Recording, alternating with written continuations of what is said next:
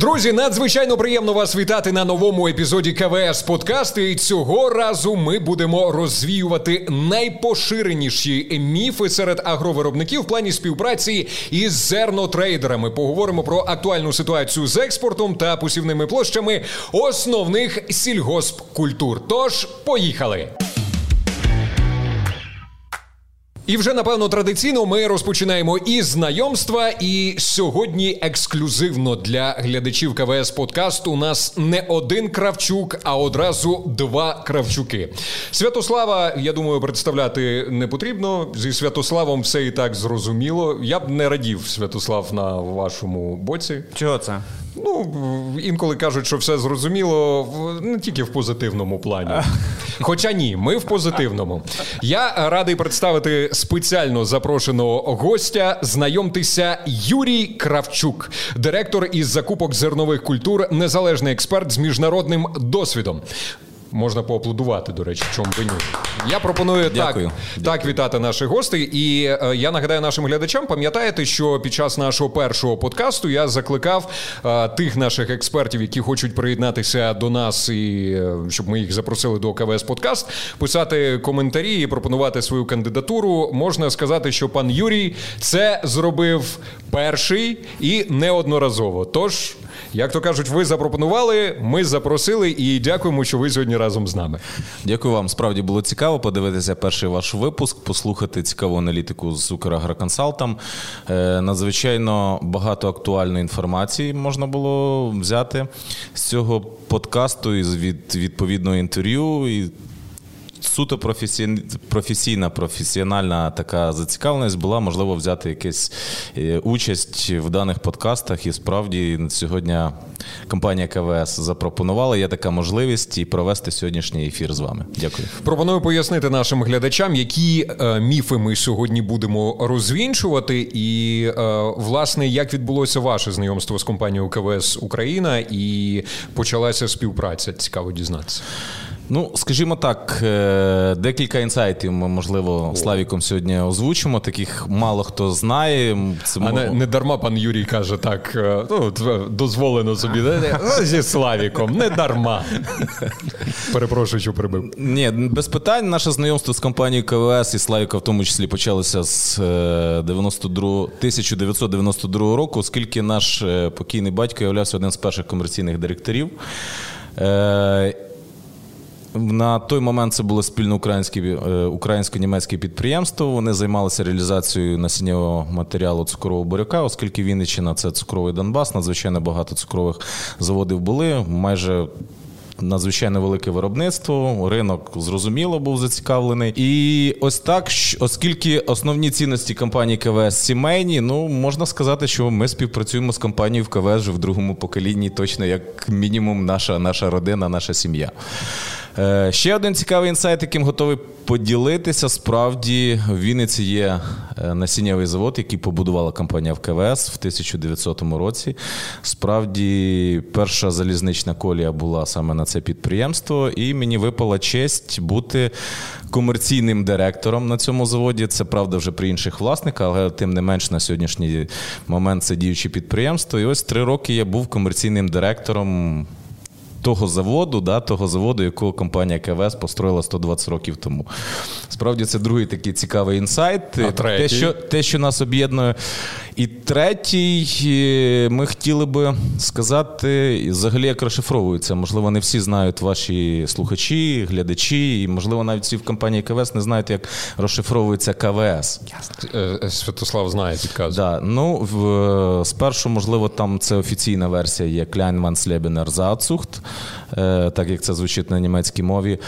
Але залишимо таку інтригу до кінця нашого інтерв'ю, і, можливо, ми розшифруємо його в кінці. Давайте трішечки, хай всі додивляться, щоб була відповідна інтрига. Тож пропоную нашим глядачам залишатися до фіналу. Разом з нами я бачу, що е, файно говорити, будемо так казати. Це у вас родинне, як і інтригувати. Ну, є таке. Ще хотів би так от підчеркнути, досить такий цікавий момент. Е, Юра згадав, що е, перша залізниця була побудована саме на насіннєвому заводі компанії КВС у 1900 році. Якщо я вінничанин, Юра вінничанин. Ну, Володь, ти вже теж вінничанин. Я, я приїжджий вінничанин. Але все, що. ти вже вінничанин. Екс, експат. Експат. Бий чашки, ми всі вінничани. Да, і от досить такі цікаві факти, що е, значну роль у розвитку Вінниці почалася з тисячу ну це якщо глянути історію самої Вінниччини, бо я і буду поєднувати з історією Кевеса. У 1870 році починається будівництво залізниці, і саме в цьому в цих роках зале- заливаються великі інвестиції з Німеччини, але не, не обговорюється, яких саме німецькі інвестиції. І у 1899 році е, купується ділянка площею 2 гектарів компанією КВС. І вже у 1900 році будується перший насіннєвий завод е, в місті Вінниця. Тобі ж попередньо е, перша е, історія, що КВС побудував завод там, де було вирощено саме більше цукрових буряків. Ну але інша історія, що вони спочатку підготовили цей ринок, вибрали логістичне направлення і вже там збудували завод. І після 1900 року економіка Вінниці зростає втричі. На ці кошти, що заробляє Вінниччина, будується жіноча гімназія. Там, де, до речі, сьогодні навіть навчається моя донька, недалеко, ну ти знаєш, де ця школа знаходиться. Е, водонапірна е, вежа, е, це що знаходиться, це як символ Вінниччини. На готель- централі е, біля Соборної, там, та, Готель, у скверику. Готель Савой і ще порядка 100 будівель, які за ці кошти були побудовані для вінничани. Що я хочу підчеркнути, що компанія КВС відіграла значну велику роль у розвитку самого міста, самої економіки. І зараз ми маємо одне з найкращих міст України. Але якщо ми повернемося до міфів, ну в індустрії е, я близько 20 років. Мені випала надія, що я почав працювати майже з першого курсу університету. Університет аграрний, і я один. Із е, невеликої кількості людей, які справді от на що вчився, тим і займається по життю. Я рахую, що мені дуже Таких так мало повезло. зараз. Да, повезло, повезло в цьому, в цьому напрямку, тобто факультет менеджмента, якби і менеджер, і управління, і все, що стосується агроіндустрії. І надзвичайно було цікаво.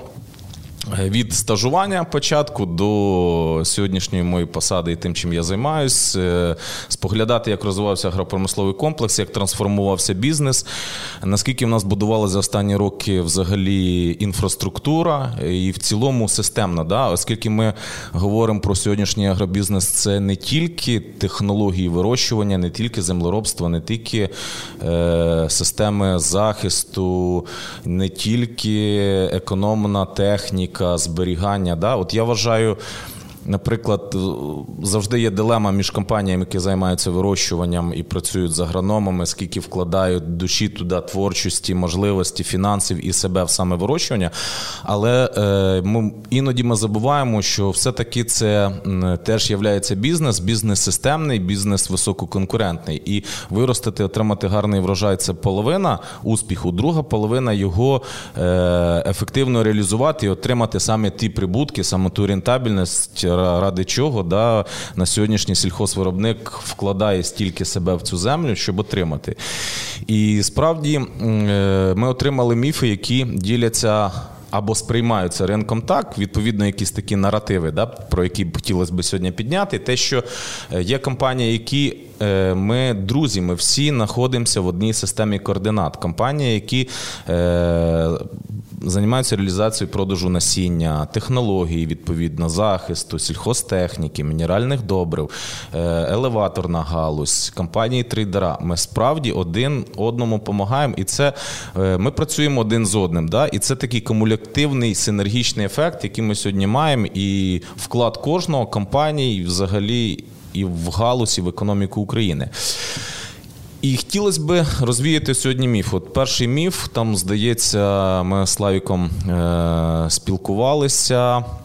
Стосовно вартості. Стосовно вартості, стосовно врожайності і очікування. І один таких е, з міфів хотілося б сказати, оскільки на кожному полі і кожен сільхозвиробник е, споглядає, там, спілкуючись зі своїми сусідами, він намагається оцінити. Перспективи врожаю і що буде мати ціну з його культур. Наприклад, якщо в нього не двопільна, а більша система сівозміни, тобто він вирощує там декілька культур, е- дуже правильний є такий термін використання це кон'юнктурна сівозміна, тобто перестрахуватись, можливо, якимись культурами вирощувати, які нададуть прибуток, оскільки ми мали. Мали таку е, ремарку, цікавий досвід е, спілкування з різними виробниками. Вони кажуть: ти знаєш, ми там сіяли, сіяли то, стандартні зернові культури, ну там посіяли поле гречки. Да? От все не дало економіку, а на гречки заробили так, що покрили все. Да? Або або навпаки, е, сіяли там зернові культури, посіяли буряки, наче ну, все провалилося в ціні, мінімальна рентабельність на цукрі е, здали, заробили стільки, що все перекрило. А це вдача своєрідна така? Чи е, це люди сидять і прораховують? Ага, якщо це не вродить, оце, оце, то це вистрілить 100%. От, абсолютно правильне питання. Да. Я думаю, що більш детально ми про міфи зараз зовсім згодом поговоримо, але ми в міфах зібрали такі от ряд питань, в що вірить сільхозвиробник, але які не відповідають дійсності. Дійсності. дійсності. І от ми хотіли би зараз в цьому блоці, щоб е, Юрій дав нам відповіді на ці от питання, як цей організм правильно працює, як він функціонує, щоб розставити всі точки над «і». Ну, перший міф, власне, той, про який Юрій вже почав говорити: якщо не врожай у всіх, значить буде висока ціна, висока вартість. Абс- абсолютно правильно. Е, Нашому сільхозвиробнику і, в принципі, багато компаній рекомендуємо все-таки дивитися більш ширше на структури посівних площ, наприклад, не тільки в Україні, не тільки на своє поле, а компаній, з якими Україні. Е, потрібно конкурувати на світових ринках. Якщо ми, наприклад, візьмемо ринок пшениці або ринок кукурузи, да, там по ринку кукурузи ми являємося одним з самих великих експортерів і там по по структурі валютної виручки там в цьому році. Така стаття, як кукуруза, вона допомогла нам залучити додаткові там валютні надходження. Багато хто вирощує, але знову ж таки дуже багато в період війни багато було дискусій, вартості газу проблеми з е, втрачанням енергоструктури, те, що там розбомбили, ну, справді важко було, і кожен вирішив по-своєму. Але тим не менше, якщо щось не вродило в нього по одній культурі, він каже: Ти знаєш, там була засуха, от в прикладі якоїсь центральної області, або півдня, або півночі. От мене в мене там не вродило, засуха була. От мого сусіда, в нього теж там недостатня кількості опадів, якийсь період вегетації був. Ми будемо, ми вже бачимо, як там досвідчені люди, що окей, там не буде не будемо збирати там 6, можливо, 8 тонн, в кого яка технологія він розраховує. Ми будемо бачити, наприклад, там втрату 50% врожайності. І формується в нього хибне е, хибне сприйняття, те, що от на цю культуру окей, нема врожая, буде, буде, буде ціна. Один з недавніх інтерв'ю я теж дивився в партнерів колег. Вони запросили комерційного директора одного агрохолдингу, і він дуже ярко розповідав. Е, класний такий кейс, е, оскільки навіть про фермерів за кордоном, оскільки вони там частину бізнесу робили релокацію, е, теж запитав, що от в мене не вродило, фермер навіть там за кордоном каже, що окей, немає, немає, все буде ціна. А він каже: ну ви ж знаєте, що в Україні проблема, в нас все нормально. Тобто ми зможемо замістити цей ринок, там експортувати. Там хороший може бути по кукурузі там е, врожаю в Південній Америці, Бразилія, Аргентина надзвичайно багато вирощують там в десятки разів більше кукурузи, чи ми, вони можуть замістити. Штати вирощують нам, звичайно, там здається, кожен рік біля 300 мільйонів тонн кукурузи, одні, які являються самим найбільшим виробником. Тобто потрібно аналізувати ще ситуацію. Е, окрім те, що виросло в нас, яка ситуація в цих країнах? Оскільки окей, в нас не вродило, а компанія-імпортер, хто купує, хто завозить, вони дивляться окей, якщо в Україні нема, або ціна надзвичайно висока, да, рахується. От фермери порахували, я не буду продавати, наприклад, по якійсь ціні. В мене не вродило, я буду тримати. Окей, покупець міжнародного ринку каже: хлопці, не питання, я закуплю в там в країни, там в тій самій Аргентині, чи в Бразилії, чи можливо там з Америки, неважно. Тобто ми розуміємо, що ринок настільки інтегрований, і український агропромисловий комплекс на сьогодні інтегрований настільки в світову е, економіку, настільки глобалізація, що ми і ринок відкритий, є можливість імпортеру замістити. Тобто, перший міф, якщо в нас на полі є проблеми, може бути в нас в Україні ціна, але це не означає, що в якийсь період буде можливість по всій планеті. що по всій планеті да, є проблема, і справді в мене його викуплять. Тобто до цього треба підходити більш системно. Можливо, такий лайфхак для наших е, виробників. Вони вже в свою чергу навчилися відкривати сайти з біржами, дивитись котирування на Чикаго, читати аналітику від провідних компаній, які її пропонують, е, аналізувати окей, ну хочеться, щоб ви могли правильно користуватися цією аналітикою, мати е, можливо, якщо ви навіть не довіряєте тому, що там пишуть, окей, зробіть, почитайте додатково, подивіться звіти по різним країнам і зрозумійте, як шляхи переформатовуються. Тобто ширше дивитися. Ширше, абсолютно правильно.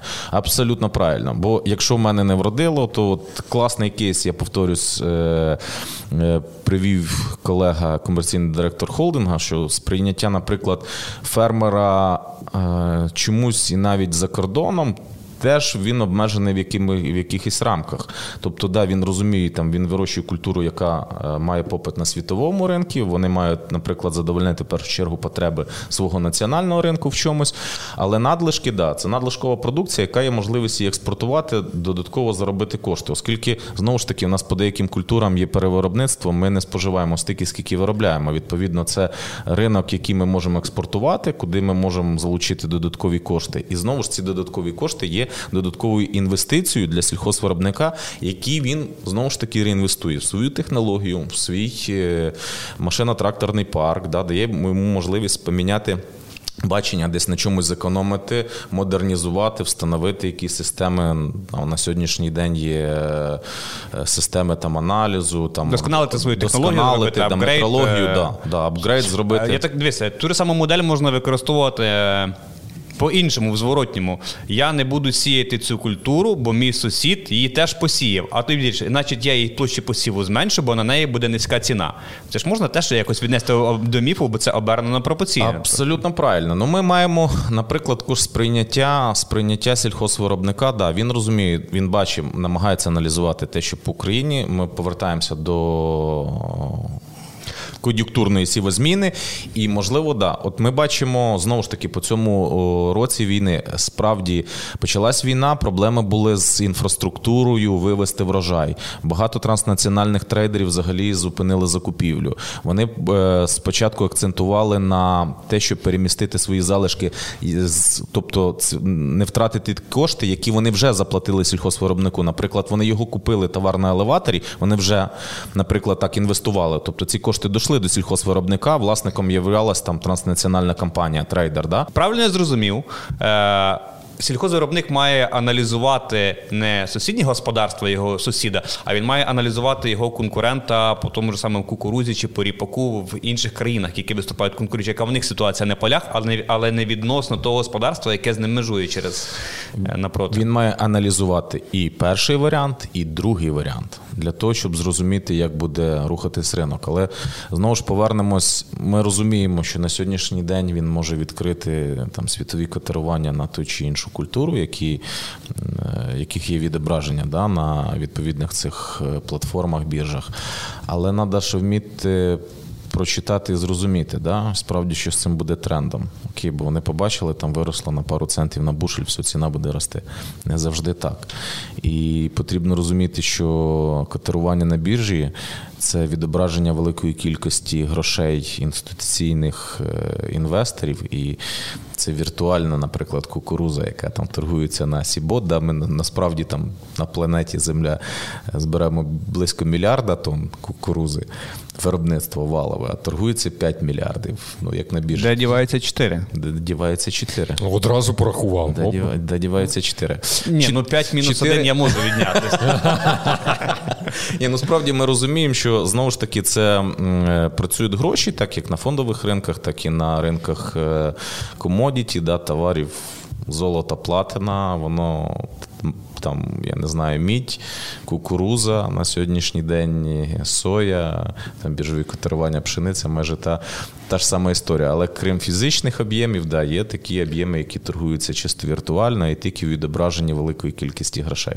Тобто задача інвестора е, любого, в принципі, як в бізнеса, е, вчасно зайти в ринок і вчасно вийти, щоб зафіксувати. Знаєш, це от ти сказав такі от цифри, що мільйон торгує, ні, 5 мільйонів торгується, мільйон по факту. Мільярд. Е, стоп, е, хорошо. Мільярд е, є, 5 мільярдів торгується.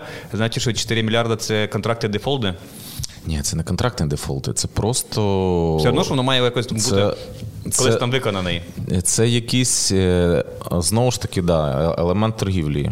Хтось купив, каже, окей, ти то, що я купив, ти мені, будь ласка, постав.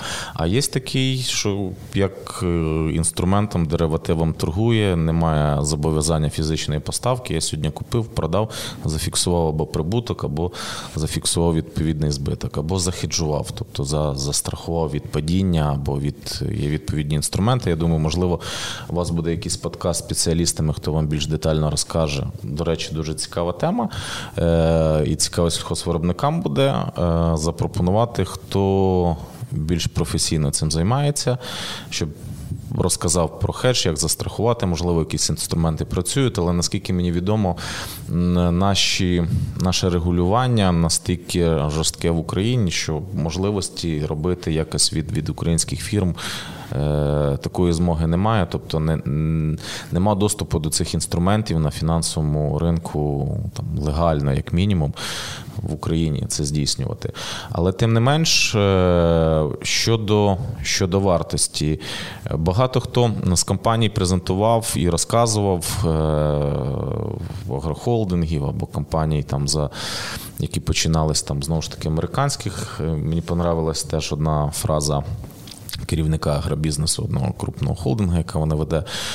Вона сказала, що на комусь інтерв'ю, тобто от наш бізнес, от ми всі віримо, це в Чикаго, тобто катерування на біржі, там по, по сої, по кукурузі. Ми бачимо, як буде розвертатися ринок, і в Господа Бога. Тобто, це все залежить від природи, да, які будуть погодні умови, які ми зберемо врожай. Е, і, наприклад, ті моделі, які використовують фермери е, за кордоном, це дає їм можливість побачити, вони розуміють цю свою там собівартість. Е, в них ринок не стільки, ну якщо ми візьмемо до війни, оскільки ринок війну, те, що ми мали, це зовсім не схоже нічого, ні на що, і це такий е, дуже специфічний проміжуток і маємо там в нашій історії, які, наприклад, там не в одному підручнику можна буде потім описати. Антикризисних, да, як справді справляється там наш бізнес і наша аграрна галузь цим. Але тим не менш, е, вони розуміють свою собівартість, вони по тим котируванням вони можуть закупити пальне. Да, Є розуміння прив'язки до цих ф'ючерсів по вартості зерна, які вони реалізують. Е, зачастую компанія, яка надає їм форвардний контракт е, за кордоном, вони є і постачальники і хімії, і добрив і палива відповідно, і є можливість фермеру зрозуміти. Яка в нього буде собівартість, тобто ринки там не стільки волатильні, не стільки піддаються інфляції, наприклад, у нас і зміні податкового законодавства, в них ж це більш суттєво. Тобто він порахував, окей, там собівартість може бути така, потенційний врожай плюс-мінус розуміємо, але знову ж таки, ми, надія на Господа Бога залишається, бо він його може відкоригувати. Вони в них є інструмент страхування. І наступний момент він є розуміння по ф'ючерсу, по якому рівні він продасть відповідну культуру і зафіксувати цю ціну, розуміючи свою е, свою прибутковість або свій профіт е, вже стабільний. Тобто він що захеджував, застрахував, в нього все стабільно, для нього зрозуміло. Згідно що... цього він собі може зробити свою економіку, математичну да. модель, і він да. вже знає, як на що розраховувати в подальшому. Але є, повернемося до нашого українського фермера. Е, І вже я думаю, що ти якраз підводиш е, цією розмовою до міфа номер два. От наративи українського фермера. Мій врожай хочуть скупити за безцінь. Мене хочуть, е, щоб я збанкрутував. Надути хочуть, Мою землю хочуть забрати. Ці бариги. Всі хочуть на мені наживитись. Єдиний я, український фермер, самий чесний. Е, от Всі хочуть заробити. Працював, працював, да. але якби таку ціну, яку мені називають, хочуть, щоб я розорився. Да, Мені нравиться, мені нравиться ну, дві такі таких, наверное, топ найпоширеніших фрази. Топ стопів це не ціна. І друге, що ти мої гроші считаєш? Я вважаю, за за, 20 за 20 років, мені здається, оцих два таких наратива. Це не коли... ціна в, е, в контексті, що мало. Да, це да, це не ціна. Наприклад, коли ти коли ти пропонуєш, і причому е, розумієш, Володя, коли там умовно там вартість тони, е, зрозуміло, була різна вартість долара, ціна мінялась, росла. Знову ж таки, повторюсь, ми інтегрований в глобальний ринок. Ціна гривнева надзвичайно прив'язана до світової ціни ціни і, до курсу відповідно валюти до експортного ринку, і вони ходять в абсолютній в абсолютній залежності, в абсолютній кореляції. І коли там пшениця була там по 4 тисячі гривень, це не ціна, коли по 7 це не ціна до війни. Справді це 21 рік було ну, до 10 тисяч гривень за пшеницю другого класу в портах ціна доходила. Це не не дуже такий е, довгий проміжуток часу. Ринки вони швидко змінюються. У нас надзвичайно висока волатильність, але була така вспишка, де можна було там зафіксуватися, продати хорошо, виходячи з ціни там 10 тисяч гривень на е, в порту. І ми розуміємо, що собі вартість теж дуже класна була фермера, бо була можливість закупитись там по цінам і по добривам, і по, по захисту дешевше, там і по паливу, там як до війни, і так далі. Тобто, 21 рік він був для багатьох рекордний як в плані валового збору, так і валового прибутку. Але але 10 тисяч ну це теж не ціна, почекає, може бути там 12. Це якраз знаєш, можна зробити підводку там відносно міфа номер один, коли є врожай, а ціна на ринку висока. Дивись, дуже кла... дивись, дуже класний кейс. Я про нього хотів переговорити. От 20-й е, рік і 21-й рік е, передвоєнний, оскільки ну дуже дуже часто правильно в ретроспективі проаналізувати, як рухались ринки, який був валовий збір, і причина наслідковий зв'язок. Да? Я думаю, що кожен сільхозвиробник, інвестор, власник він проводить для себе аналітику, і ми знову ж повертаємося до до першого, да, яку культуру посіяти, яка буде прибуткова, на який буде попит, можливість її вивести, на неї буде дефіцит, щоб максимально заробити, розуміти, задовольнити попит ринку за допомогою того товару, як він має, і продати його надзвичайно там по хорошій вигідній ціні з максимальною рентабельністю для виробника. І тут ми мали окей, 20-й рік починається пандемія. Е, в в центральних регіонах України справді була засуха, наче по весні е, погляди на кукурузу окей. Але коли ми вже бачимо е, липень-серпень, надзвичайна посуха, тобто мала бути окей, там наливка чину, да, викинути володь, ми для себе аналізуємо, що все-таки є проблеми. Тобто є проблема багато таких регіонів в кукурузному поясі. Ну, є кукурузний пояс в Америці, є кукурузний пояс у нас в Україні. Mm-hmm. Відповідний, тобто ті регіони, де максимально вирощують кукурузу, валовий збір, тобто це північ, Чернігів, Суми, Полтава, Вінниця, Кірова. Кіровоград, Західна Україна, Вінниця, там Хмельницький, наприклад. Такі у нас протягуються е, Черкаси. Е, відповідно, і є є питання от по кукурузі. А всі ти дивишся аналітики, всі прогнозуємо великий урожай по кукурузі. Ми на одній конференції. Ми прогнозуємо великий урожай по кукурузі. Ну насправді ти в полі бачиш, що це не так, і є розуміння. Стренділи. Ну, мені так само по я це згадував. У мене така сама ситуація була з пшениці, коли був е, ми з першому подкасті з Мариною Маринич говорили, що тоді там були прогнози, що вау, там буде рекорд по кукурузі, буде рекорд по пшениці. А я такий ходжу там по Вінниці, по полях, по Житомирі, по, по полях, таки дивишся, то блін та не буде тут рекорду, тут буде якби там, ну, звичайно, там врожайність нижче навіть середньо, бо була дуже велика посуха, що воно там відігралося на врожайності. І і ти розумієш, що може бути. Ну, думаєш, окей, там люди кажуть, е, це їхня галузь, там аналітика, це все заявлено, плюс там всі асоціації якби підтримують таку тенденцію. Ну, є питання. І справді в тому році е, багато стрейдерів, вірячи в аналітику, пропозиція буде велика, відповідно, росту ціни не буде. Да? І давайте будемо продавати контракти. Ну, Зрозуміло, якщо взяти біржову торговлю і ринок на сьогоднішній день сільхозпродукції, навіть спілкуюсь, мені цікаво з людьми, які працюють на фінансових ринках, торгують чисто от в пластмасові коробочки, бачачи якісь графіки. Е, з ними спілкуюсь. Дуже дуже, дуже, дуже похожа історія. Тут вовремя зайти, вовремя вийти, і ти бачиш, і знову ж таки, окей, якщо є велика пропозиція, тобто ціни не буде, тобто ми продаємо, бо ціна ще впаде. Смисл такий, що ми робимо продажний контракт, не маючи об'єм. Об'єм десь впаде, у нас є висока продажна ціна, ми відкупимо і зафіксуємо свій прибуток. Вони продають багато компаній, продають. Навіть міжнародних великі контракти, і коли доходить е, термін збирання врожаю, об'єми не ті, не завозять, не збирають, там е, недостатньо. А під ті контракти, які вже продані, замовлені, кораблі мають приїжджати, їх чимось треба вантажити. Є затрати по демериджу, в залежності від е, об'єму, наскільки там велике судно, це може бути там від 15-20 до 50 тисяч доларів простою на добу е, такого пароходу виходить і так далі. І у нас починається ажіотаж. І 20-й рік ми побачили, коли е, ціна на кукурузу взлетіла ну майже там майже Х2 майже Х2. Схожа ситуація е, мається на увазі там від, від, від попереднього сезону. І така сама історія спіткала по соняшнику, коли ми бачили теж. І знову ж таки прибів, ми коли. Ще в червні, можливо, об'їжджали такий був кроп-тур е, знайомими. Одна поважна людина. Він каже: Слухайте, хлопці, я там 40 років займаюся в галузі. Е, стільки насіяли соняшнику, ціна буде 6 тисяч гривень максимум. Ну, тобто, а людина дуже такий авторитетний спеціаліст.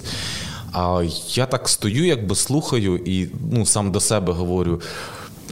Я розумію, людина авторитетна, я не можу піддати сумніву його слова, але всередині мій внутрішній Юра каже: я б так би не заявляв, я би так не заявляв.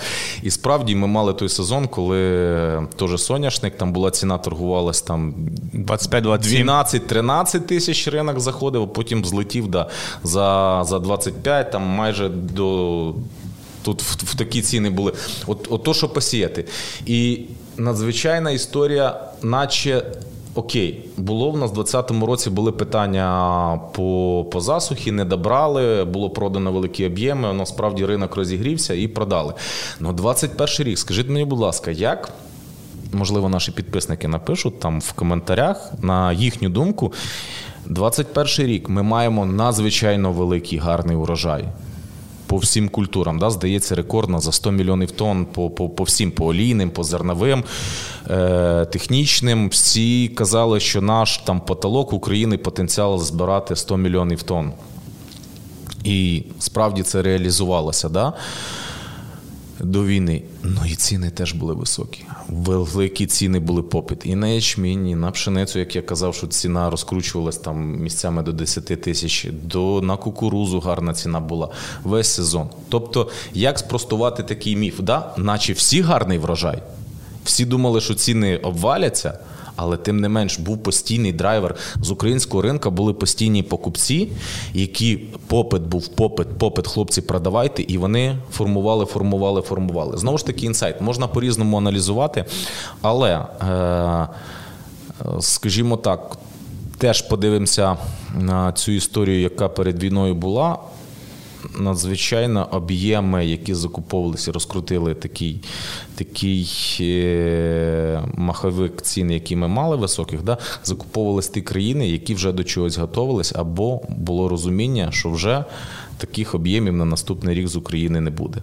Тобто, з однієї сторони, якби окей, тобто знову аналі... аналітика. Аналітика, да, аналітика більш не тільки вже глобалізація, можливо, геополітична. Да? З одної сторони, окей, ціна супер, вал супер, рентабельність супер. Тобто, ну, все, три три в одному. Все, ми ми виграли для для нашої галузі, для нашого АПК просто супер. да, Веселились. Ну ніхто не знав, що буде через півроку. Да? Ну там через через ну через півроку, якщо може там навіть далі. Якщо ми беремо маркетинговий рік з липня, да, і війна починається в лютому.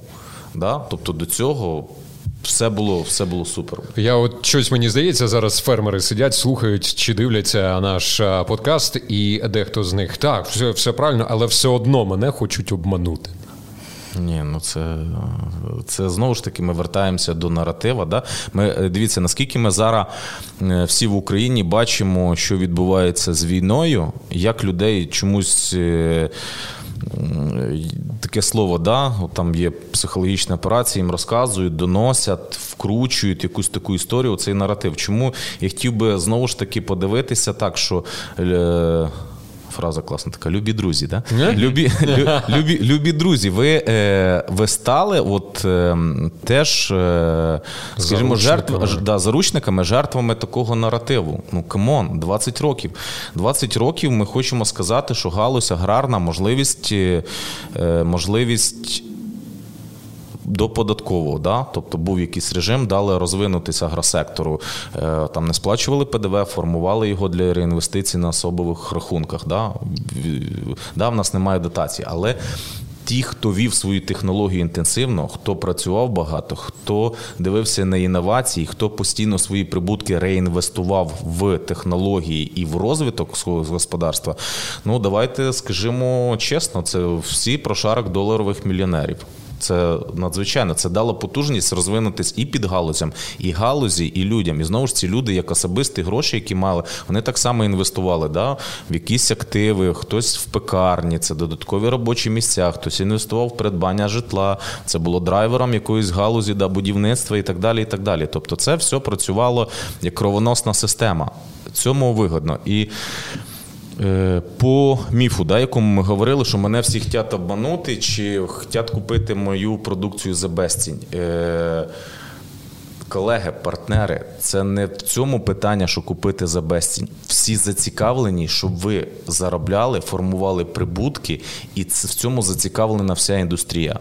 Оскільки, наприклад, якщо фермера є е, прибуток і він готовий його реінвестувати, це значить там для насіннєвих компаній йому цікаво використати нові якісь сорта гібриди, да, попробувати інноваційно закласти, яка є можливість. В нього є можливість, наприклад, реінвестувати гроші в якусь е, новітню техніку чи більш досконалу сівалку, чи в системи зараз в тренді системи точного землеробства, да, які знову ж туди потрібно інвестувати і знати, як до них Тобто ми, ми підходимо до того, якщо заробить фермер, заробить і вся ланка, Абсолютно яка займається правильно. збутом продукції. Абсолютно правильно. Дивіться, в нас получився такий наратив, що окей, всі хочуть купити там за в мене врожай умовно там за.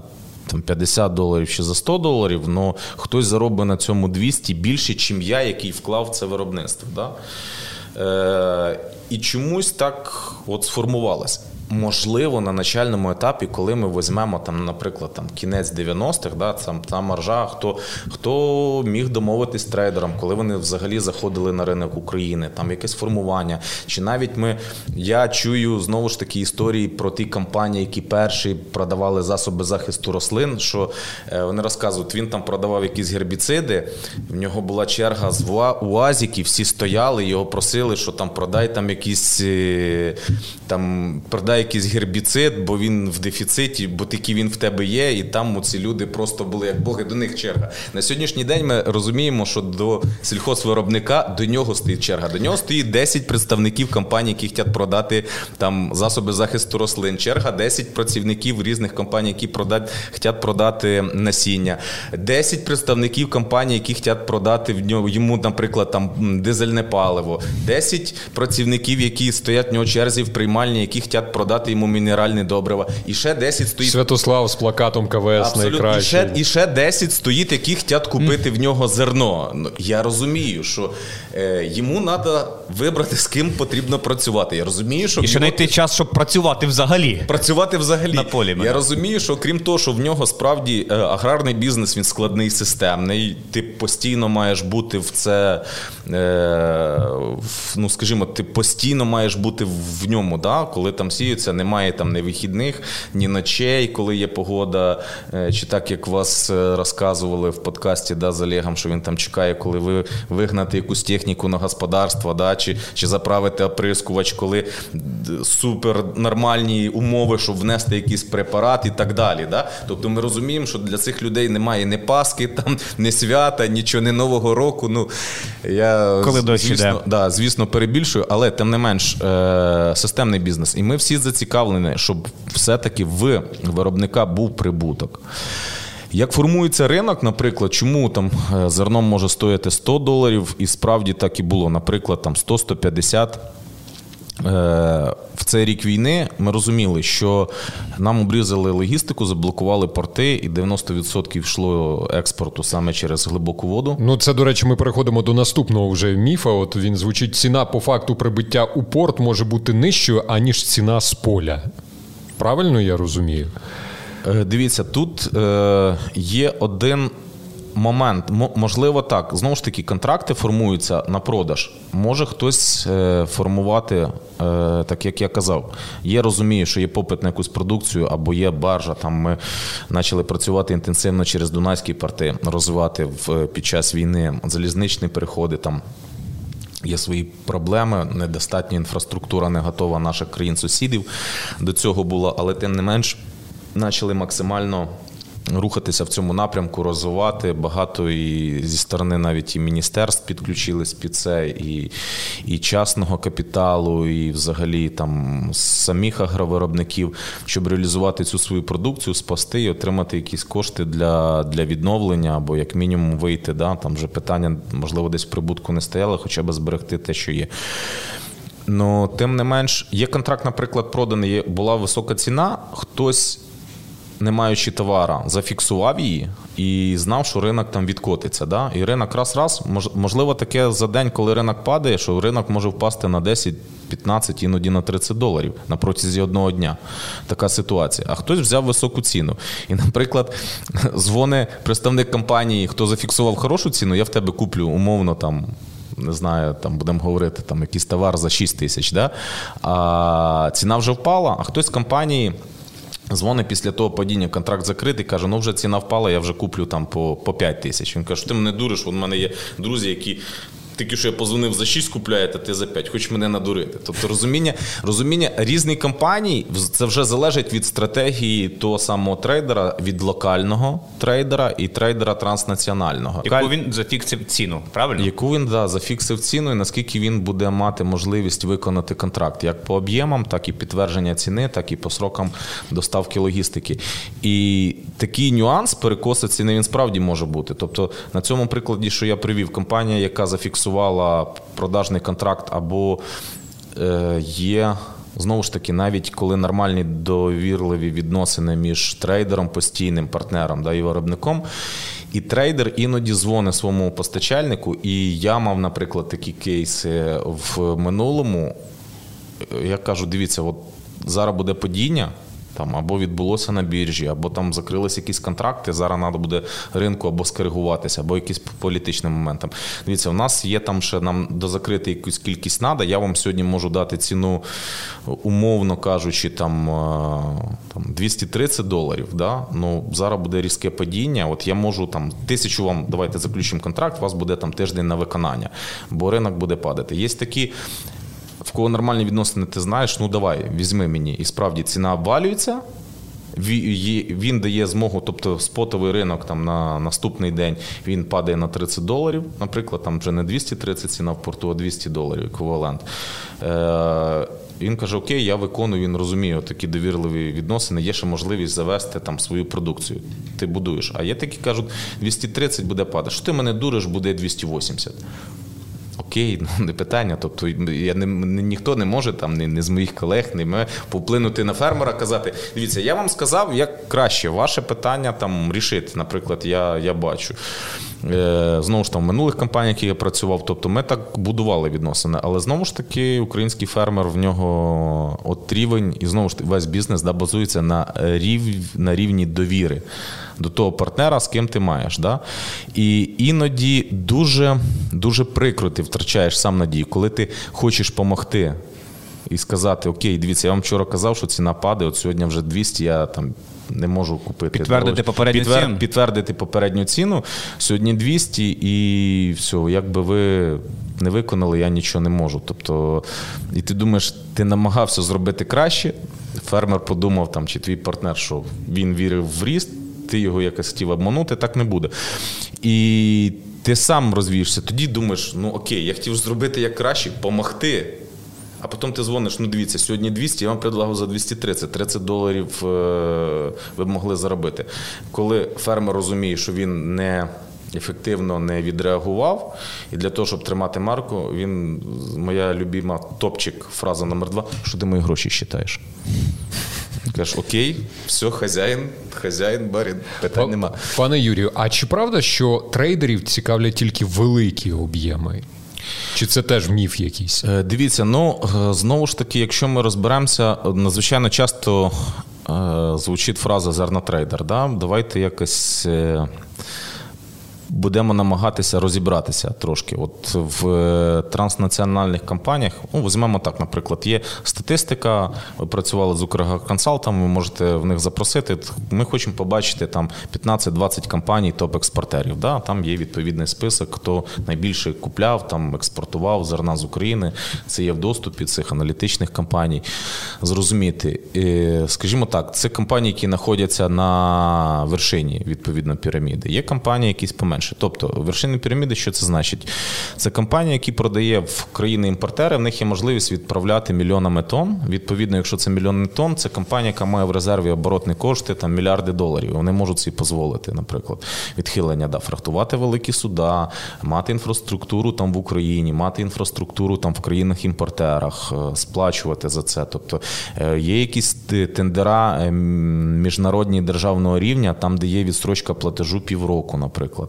Там як здається, один з самих таких ну, розкручених, чи, можливо, які знають, всі розуміють, Єгипет є імпортером пшениці, одним з найбільших імпортерів пшениці. Є тендер ГАСК їхньої компанії державної, які закуповують пшеницю в Єгипет. Вони відкривають тендер, там з якої країни, по якій ціні, і всі компанії там роблять з різних країн свої пропозиції. І, на жаль, в тому числі і з Московії, ну це е, справді вони сильно зараз депінгують ринок по пшениці, і вони обвалюють. І ми чуть далі поговоримо в, в темі, хто нам друг, хто ворог. І Е, вони впливають на тендері. Їхня задача на тендері купити де дешевше. Да, І де справді де дешевше, хто запропонує, окей, якщо в Україні там ціна вища, він там купив в Росії, або, наприклад, там в Румунії, або при Чорноморське зерно, або ще з якоїсь країни. Вони вони відповідно там проводять для себе тендер, вони зацікавлені купити дешевше. Але. Е, повертаючись до цього, це великі компанії. Ми говоримо про те, де транснаціональні, які мають там представництво в різних країнах. Є яких цікавлять великі об'єми. Яких цікавить великі об'єми. Є компанії, наприклад, поменше, да, які можуть в них в обороті, вони можуть там постачати, не знаю, там до 20-30 тисяч тонн. Хтось може до тисячі тонн, а хтось в нього є 5 машин, і в нього бізнес він купляє по 100-200 тонн. В принципі, для сільхозвиробника це всі трейдери. Той, хто купив в нього, наприклад, 20 тонн чи 30 тонн, і купив там, наприклад, там якогось холдинга там 100 тисяч тонн. Е, Якби всі трейдера, ну всі чуть-чуть. Зовсім різного профілю. По-іншому працюють, інші по, підходи роботи. По-іншому працюють і є от, е, в банках, в трейдерських компаніях наших іностранних є таке розуміння комплаєнс пройди, проаналізуй свого партнера, хто тобі продає, або хто купує. Моя порада для нашого сільхозвиробника, будь ласка майте можливість перевірити свого покупця-постачальника, там що це за компанія, оскільки він може сказати: ти знаєш, от мені дзвонить сьогодні представник транснаціонального трейдера, крупної мегакомпанії, і там дає одну ціну. А мені дзвонить представник там ЧП Чайка чи ПП Альбатрос і дає там на 50 чи на 100 гривень дорожче. Знаєш, нагадує мені цю ситуацію. Тоді, коли я ще працював у тебе в відділі зовнішньої економічної діяльності, що в нас була тоді одна із самих високих цін на ринку, там прирівнюючи з топовими транснаціональними національними там цінами. І тут е, обзванюєш там до сільхозвиробника, дзвониш там в місто Бар, там Вінницької області, і говориш, там в мене ціна, наприклад, для по пшениці там 5 тисяч гривень. Каже, слухай, це не ціна, бо мені е, С, е, мені там ТОВ, якісь там не прізвище пропонує на 500 гривень більше. Ти мене дуриш. Я такий, ну блін, я ж якби від офіційного крутого транснаціонала називаю класну ціну, яка підкріплена валютною. Ну як це має в когось там може тобто бути все безпечно, все прозоро, будь ласка. Да, да, да. А тут скупляють на 500 гривень більше. Виявляється, через два місяці всі, хто продавали на це господарство, вони скупили об'єми. А умови, ти до мене вези, я тобі даю на 500 гривень більше, ніж в трейдера. І я з тобою розрахуюся через дві неділі. Через дві неділі після того, як сільхозвиробник завіз свої об'єми, ці об'єми ушли на Одесу. Ні грошей, фірма пропала, нікого немає, кінців немає. А Хоча, якби Ні грошей.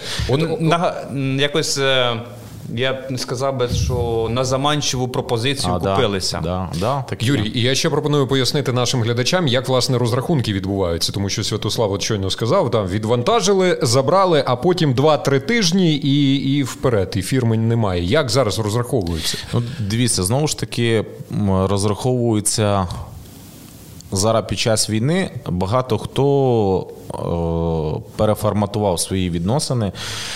Є ризики. Да? Ми розуміємо, справді йде війна. Деякі компанії мають свої е, ризик відділи, які дозволяють їм певною тою мірою здійснювати якусь діяльність, але на відповідних умовах. Да? Якщо ми розуміємо, компанія е, місцева, локальна українська, і в неї один власник, він е, розпоряджається коштами ну, чисто своїми, да, його ризик, він може заплатити фермеру, наприклад, попередню оплату, якщо він знає, що він відвантажує нормальний товар, не буде спекулювати по якості, або взагалі. Е, взагалі завантажить, оскільки давайте будемо е, відноситись максимально справедливо. Серед сільхозвиробників теж є великий прошарок таких ну, не не зовсім порядних людей і цим спекулюють.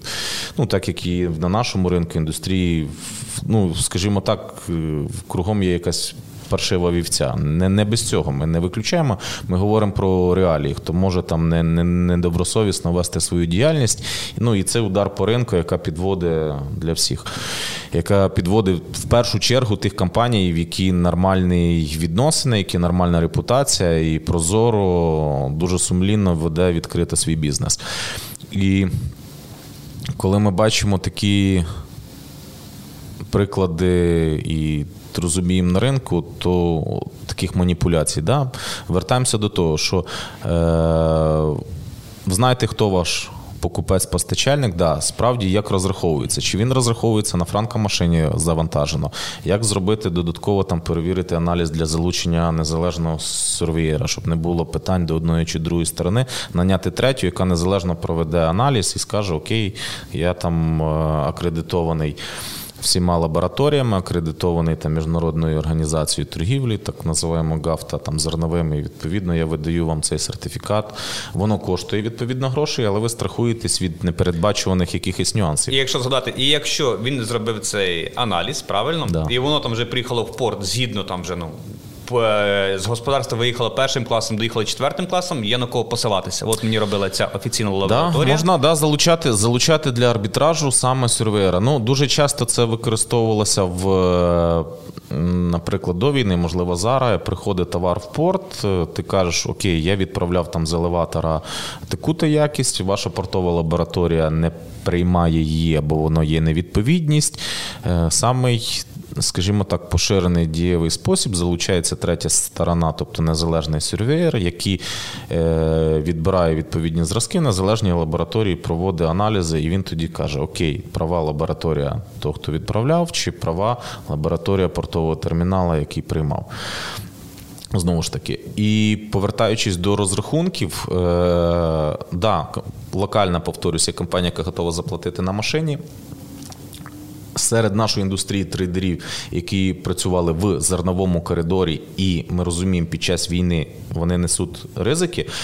Е, в деяких компаній був розрахунок такий, що ти везеш сільхозвиробник на портовий термінал. Е, компанія трейдер е, надає заходи судна під завантаження. Вже коли товар було завантажено на судно і оформилась вантажна митна декларація, тобто цей товар вже замитнений. Е, були умови, що окей, ми тоді вже розраховуємося. Тобто він замитнений, він вже на кораблю, все, він відповідно йде. Е, знову ж таки, потрібно вміти да, читати ці всі нюанси для виробників, бо всі думали, що як раніше.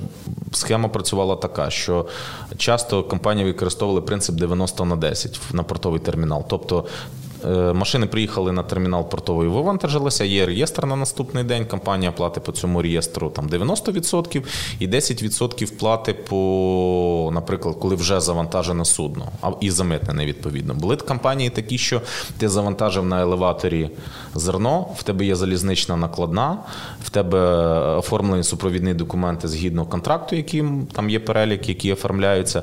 Е, вагони йдуть в дорозі, ти скидуєш. Трейдеру відповідний цей пакет разом з рахунком з інвойсом. Він вже 90% плати. Вагони там заходять. В залежності там від можливості залізниці, завантаженості там через 3 дні, 5 днів, тиждень вивантажується і реєстр, і компанія доплачує 10%. Якщо ми повернемося зараз під час війни, е, знову ж таки, ризики, гроші втратити ніхто не хоче. Да, справді були е, компанії, які купують, переложили це на сільхозвиробника. Будь ласка, завези нам товар там, де ми купуємо, наприклад, або на Дунайських портах, або е, на зерновому коридорі, по цьому прикладу, який я тільки що розказав, або ті компанії, які е, купували зерно з доставкою в Польщу, або в Румунію, або в Угорщину, прийде на наш термінал або на наш елеватор. Там буде зроблено відповідний додатковий аналіз якості, зразок якості воно вже зайшло е, за межі України, окей, ми готові з тобою розрахуватися. Або багато компаній купували там наші порти заблоковані, порт Констанца в Румунії. Приїхала в Констанцу, окей, ми тобі воно розвантажилось, ми тобі заплатили гроші. Ми розуміємо, що да, лаг часу, поки завантажив, поки ти знайшов машини, поки машини постояли в черзі на на, на кордоні. Да, Ми мали приклади, коли це було за 3-5 днів машини проходили. Мали приклад, коли вони стояли кілька тижнів, кілька тижнів а то і там до місяці доходило. Ми мали, коли евакуювали наші залишки зерна після початку війни, коли вагони були завантажені, всі забирали. Транскордонні переходи були настільки не готові, що е, вагони, які були завантажені в березні, вони перетинали кордон тільки в вересні, в жовтні. Да, Такі були історії. Великі черги. Великі черги. Тобто були, були з чим, з чим ми стикнулися. Оце проблеми. Да. да. І знову ж таки, е, насчет оплати і залучення сироєра дуже гарне питання, коли. Великий потік пішов зерна, почали купувати компанії не тільки транснаціональні, які мають представництва в сусідніх державах, е, з цими, що ми зараз маємо, які нас в кінцевому в кінцевому підсумку сказали, що наш там українське зерно ввалило наш локальний ринок, і ми з вами працювати не хочемо. І забанили там імпорт е, українського зерна в їхні країни їхній же ринок посередників активізувався. Вони розуміли, що це для них можливості. В Україні є війна, є проблема, і вони почали скуповувати. Але знову ж таки багато нечистих на руку таких посередників, коли домовлялись по ціні одній, вони кажуть: ви там приїхали, у вас або жучок, або невідповідність по якості. Ми заберемо, ну тут дисконт 5 доларів, тут дисконт 10 доларів на тоні, там 15. І це було і в Румунії, і в Угорщині, і в Болгарії, і в Польщі. Тобто, це було дуже дуже дуже такий поширена історія. Хочеться знаєш там сказати, що в кожній країні є такі собі хитруни, да? Ну, є такі жучки Ні, ну, в кожній да, да, в кожній ну, Якби хочеться друге слово підібрати, але не хочеться, щоб мене опять запікували ну, в цьому як в, в ефірі. Да. Да, в ефірі. А, але справді, да, справді мали мали таку історію, і я повертаюсь до комплайнса. Друзі, е, робіть так, як покупець, трейдер робить аналіз свого постачальника, поради сільхозвиробникам, аналізуйте, питайте з ринка, хто вас купує, яка в нього репутація, наскільки довго. Ну, відкрийте, не, не... І від, е, знаходьте тих надійних партнерів згідно тих культур. Ну, які ви там вирощуєте. Да, згідно, да. Деякі навіть от транснаціональні компанії хтось не має... женіться за 500 гривень. Не женіться за 500 гривень. Ну, ми, ми розуміємо, що в індустрії, там, де Є бажання бути хитрішим за всіх, але зачастую воно з обратної сторони показує так, що ти остаєшся самий самий нехитрий. Да. В кінці, ну, повернемося до надійних партнерів. Бо да. коли там вже я там звернувся до цього сільхозвиробника про цю історію, що я сказав, типу, от, блін, мене кинули, в мене там вкрали там 800 е, тонн ріпака. З однієї сторони, е, хоч хотілося сказати, ну я ж казав, а з другої сторони, блін, він цілий рік пахав на нього, він туди вложив кучу грошей, він там з цього поля не вилазив. Ти ж не злопам'ятний, щоб так казати. Ти ж ні, чуйна, добра ні, людина ні, і, і входиш в положення. Ні, Він він приїхав, подарив йому кепку КВС, потім, е, коли вже в новій компанії працював, не знаю, відвантажив по хорошій ціні да. через ми, дистриб'ютора насіння. Ми так підвели наших глядачів до того, до, до ще одного міфу, я б напевно е, сказав, що Україна обвалила вартість у світі. І тут от Юрій недарма зауважив, хто друг, хто ворог потрібно розібратися. Да, ну справді ми е, мали от е, дуже недавно або такі. Травневі в нас дискусії, можливо, навіть не травневі, да, на на, на А ображаються на взагалі на Україну? Є от якийсь негатив, коли спілкуєшся з міжнародними якимись партнерами? З міжнародними, ну дивіться, негатив було драйвером стали е, колеги, фермера, сільхозвиробники тих країн, які які сказали, от за рахунок дешевого зерна вони обвалили ринок. Наша продукція вже не котирується по такій ціні, якій би ми хотіли продати. Але до цього все було нормально. До цього всього було нормально, і тим не менше, якби драйвером стали польські фермери. Ми читали там в засобах масової інформації, вони перекривали перекривали там шляхи, да, пункти переходу, бастували, звертались до своєї. Пам'ятаю, до... в Болгарії ще історія. В Болгарії, в менше там в Угорщині, в Словакії. Ну, скажімо так, ефект доміно пішов по цим країнам, які межують з нами, і мали, мали, мали такий прецедент. Але повертаємося до. То, що я таки що сказав, що в кожній країні є свої хитруни. Е, давайте розберемось і зробимо глибший аналіз, е, що ми спочатку починали. Да? Як на проблематику потрібно досліджувати, чому важлива аналітика і системне мислення. Такі словами доходимо до таких е, цікавих постулатів. Mm-hmm. Тим не менше, ми повертаємося, відкотимо десь початок сезону майбутнього. Вони бачать, окей, в Україні проблема, е, буде збут, і справді на зовнішніх ринках, там, де відвантажуються з цих країн деякі шляхи, ціни взлітають вгору там 400 на пшеницю 400. 50, здається, місцями е, в якийсь теж тригер, можливо, там дні або якийсь тиждень доходило, здається, до 500 доларів на тоні там в порту Констанції на пшеницю. Да? З врахуванням тим, що в нас було в районі 150. Але коли український фермер казав нам, що там 500, а в мене там 150 чи 200, потрібно розуміти, є пакет документів, які потрібно було оформити в Євросоюз, відповідні сертифікати на наявність пестицидів, микотоксинів, які не робили і не брали українські трейдера, коли вантажили в порт. Тобто спрощена, спрощена система була і в, противагу такі вимоги, як були в країні в Євросоюзу, в трейдерів і до пакету документів, ми були мега лояльні. Тобто, ну ми вже зрозуміли за період війни, що, наприклад, нашу інфраструктуру автомобільну, залізничну, скільки ми з нею не сварилися, скільки не було нюансів, так само трейдера. Всіх в Україні зараз треба побігти і поцілувати, пожати руку і сказати, що ви, ви всі красавчики. Нам було чим порівняти. Ми думали, що ви там не такі, а ви мега такі. Ви просто красавчики по сравненню там з тими, як е, напрямки, які ми почали робити. Я маю на увазі до чого. Тобто, вимоги, е, будьте добрі, завозите до нас там в країну Євросоюзу, подайте ці ці ці документи. Вони коштують там грошей, відповідно, простоя. Треба оформити ці всі сертифікати, зробити, щоб ці всі сертифікати були завірені міжнародною компанією, знову ж таки, акредитовані ГАФТА і так далі. і так далі. Тобто, окей, ви всі хотіли в Євросоюз? Будьте готові, що це відповідні правила, вимоги, коли ви везли по одній накладній, виписаний на коліні, і думали, все, я продав гроші, зайшли, це все так просто, оказалось не все так просто. Тобто це потрібно було цінувати. Да, хтось перестраювався, хтось не перестраювався. Були такі, що окей, ви сказали, ми робимо, розуміємо, у нас альтернатив немає. Тобто ті ж різні.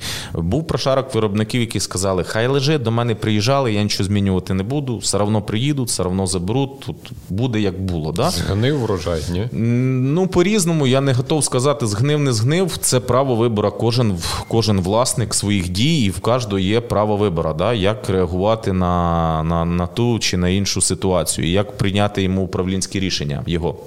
Але ми бачили, що ринок перетрансформувався. Окей, ви працюєте з доставкою зерна там в, країни там Євросоюзу, ви відвантажуєте. Має бути супровідні документи, хоча б на англійській мові, щоб їх могли розмитнити. Виписати там е, інвойс на англійській мові. Ми мали приклад такий, коли фермера, які я тут погрузив за гривню відвіз, а тут треба зовнішньоекономічний контракт.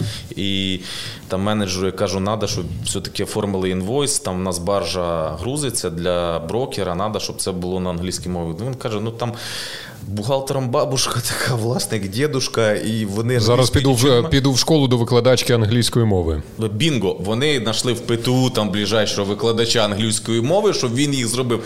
Я говорю за те, що оця трансформація і підготовки до нового сезону, е, що наймайте молодих спеціалістів, там студентів старших курсів, які маломальські, дайте можливість вам допомогти молоді е, в агро, якщо не в виробництві, то хоча б в якомусь збуті, в якомусь менеджменті, наприклад ваших господарств, вони дадуть додатковий поштовх, вони допоможуть вам пристосуватися до тих викликів, які є. Але е, щоб не тікати від теми, хто нам друг, хто нам ворог, коли повторюсь, ціни були високі, і багато компаній, які так само спрацювали посередників на тому тригері. Окей, якщо зараз, наприклад, нас там 400-450 доларів, я можу там скупити в Україні 150 свою машину відправити, привезу, е, нормально перепродам. І вони почали накопичувати об'єми. Якщо зараз 500, я зараз там сформую партію, там скільки йому хватить коштів, кому на тисячу тонн, кому на три, а були такі серйозні хлопці, хто завозив десятками тисяч тонн з України зерно. Окей, зараз 500, війна буде 100% буде 600, зараз ми заробимо. Але в серпні відкривається зерновий коридор. Якщо проаналізувати навіть біржове катерування, подивитися графік, ціна потихеньку-потихеньку почала просідати, просідати, просідати, просідати. Як для любого спекулянта, гроші в товар залиті дорого, ціна падає. Якщо він продає, відповідно він має зафіксувати збиток. Приймається рішенням е, посередників спекулятивного капіталу розбавити дороге зерно більш дешевим.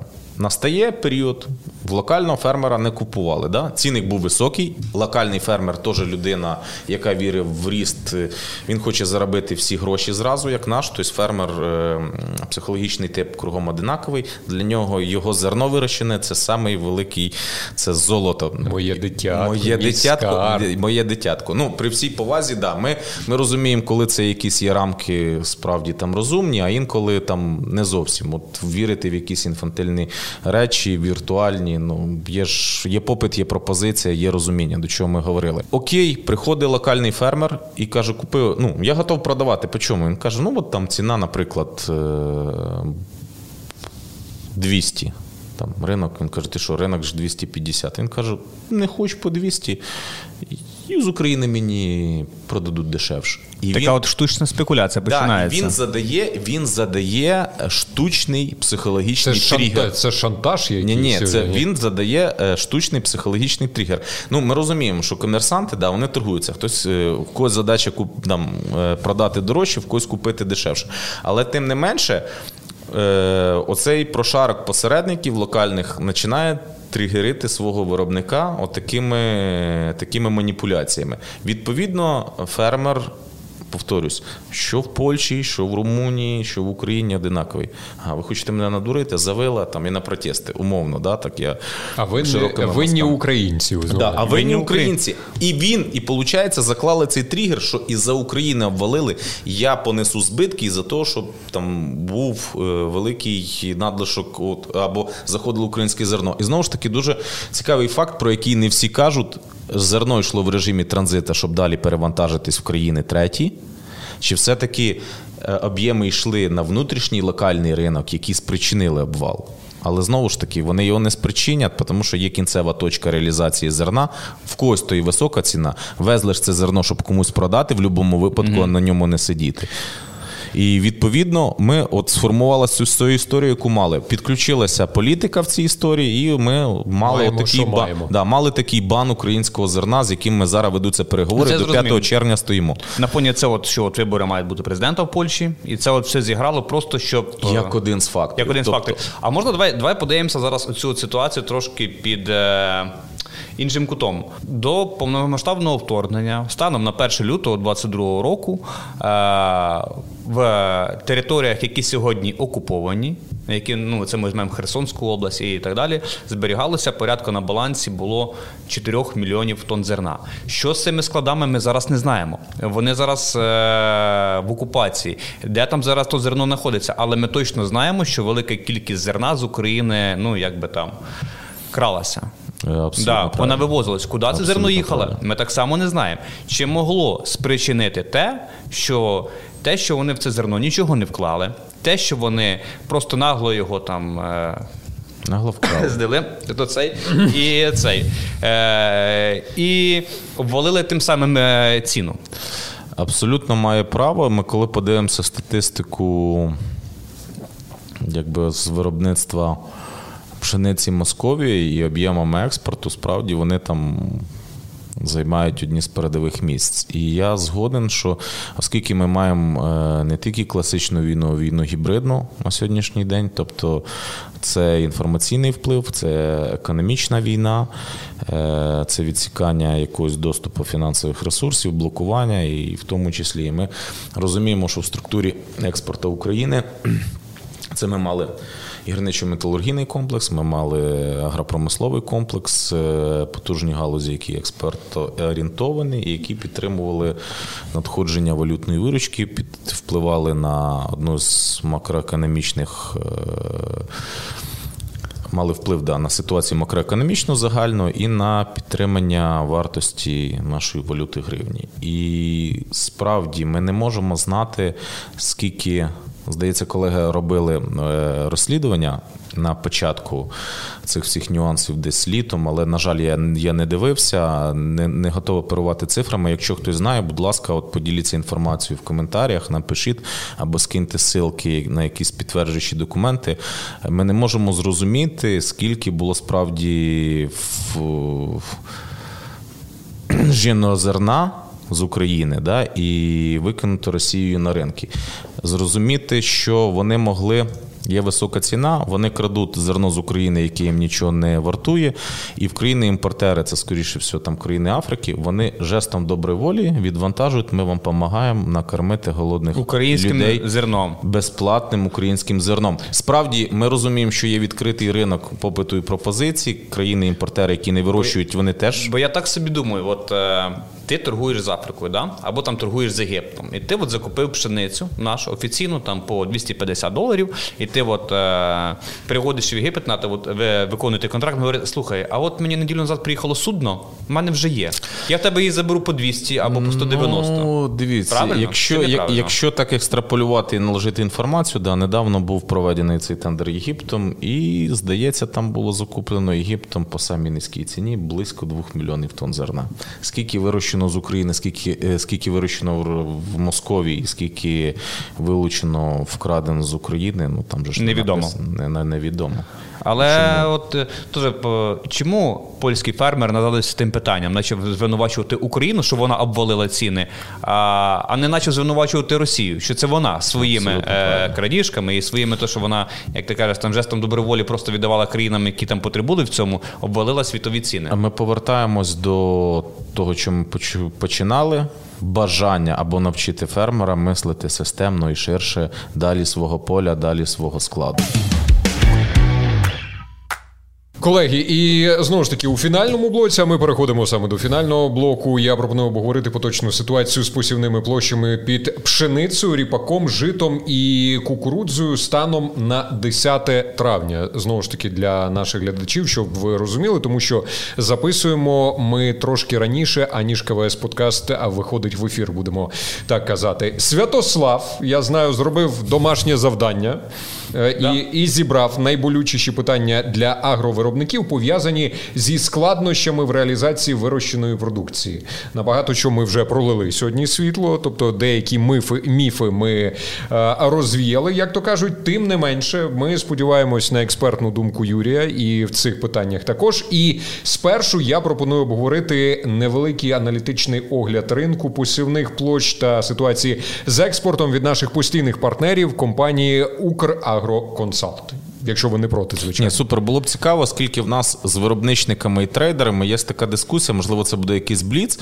Дуже часто ми цікавимося для себе, щоб оцінити ринок, е, в якому стані посіві, скільки зекономили на технології, яке бачення. Тобто, наприклад, я свої озвучу, і також цікаво е, мати зворотній зв'язок від е, компаній виробників що їх цікавить зі сторони компаній трейдерів. У такий бліц ми могли б хоча б по три питання один одному задати. Можливо, комусь з наших глядачів буде цікаво. Він знайде відповіді на свої запитання. Святославе, запалюйте. Окей. Ну що ж, е, як сказав Володимир, за статистичними даними компанії Украгроконсалт, які ми так підсумували, що ми маємо станом на 10 травня, згідно площ посіву. Розглянемо ріпак. Дуже велика кількість площ, порядка 10-15% впала у порівнянні з деокупованими територіями. Ми розуміємо, що площі посіву в тих регіонах було нереально провести посівну кампанію, і там нічого якби не сіло. Поля заміновані, обстріли постійні. Там посівна, якби вона вже відпала на, на, на другий план. Якби вона, точніше, не на другий план, вона взагалі не відбувалася. Якщо говорити про ріпак, про озимий ріпак, е, площі посіву залишилися на тому самому рівні, навіть трошки більше порівнюючи з минулим роком. Якщо це 1,2 мільйона було е, гектарів посіяно в минулому році, то в цьому році ми маємо 1,4. Але площі посіву на східних і південних областях впали, значить вони в центральних та західних трошки збільшились порядка на 20%. І до того ж, ріпак в минулому році досить гарно себе показав як культура, е, в яку в першу чергу був орієнтований експорт. Е, не пшениця реалізовувалась, не кукуруза, а в першу чергу вивозився ріпак. Це станом на серпень місяць, серпень, вересень активно відгружався. І ну і взагалі як ріпак, експортно орієнтована культура на 95%. Площі посіву збільшились але деокупованих територій вона не відбувалася. Але за рахунок чого? Трошки зменшились посіви під озимою пшеницею. Ну як не трошки зменшились, вже порядка 4,5 мільйони пшениці було посіяно, порівнюючи з 6,5 те, що ми мали. Угу. В загальних об'ємах ріпак невелику долю відпустив, порівнюючи з пшеницею. Ну, дивись, е, на 200 тисяч збільшились тисяч uh-huh. гектарів, а пшениця на 2 мільйона зменшилась. Ну при при тому, що в нас немає статистичних даних по окупованих територіях. Так. Тобто на Ті площі, які ми маємо зараз можливість оцінити, ми розуміємо, що якщо ми екстраполювали на всю територію України да, або на загальну кількість орних земель, то десь ріпак залишився. Е, залишився на на, на, на то самому рівні при умові те, що ми не можемо по окупованим територіям провести статистику. Так, угу. так. Я б, е, е, Це той самий рівень, і ми будемо отрим, отримуємо, ну, отримуємо плюс-мінус таку ж самий вал вражальності порівнюючи з минулим роком. Ну, Чому збільшився ріпак? Ріпак збільшився, що машина ріпаку коштує дорожче, ніж машина кукурузи, пшениці чи ячменю. І а ми, ми як знаємо, що дуже велике логістичне навантаження, і транспорт або круто взлітає в ціні, або якби трошки припадає ціні. То ріпак досить актуальною культурою був. Якщо ж говорити за пшеницю, чому вона зменшилася? Е, Перше, там, ну, я навіть не рахую, що в загальних площах пшениці, що ріпак велику долю відколов, бо 2 мільйона і 200 тисяч, ну там ріпак uh-huh. забрав в пшениці там 200 тисяч гектарів, але 2 мільйона ми не досіли. Причиною цьому є, що досить великі затяжні дощі і не вдали вчасно провести вдало посівну кампанію. І велика кількість пшениці не досіяла, хоча були сподівання, що досіють її ярою, ярою. ярою угу. пшениці.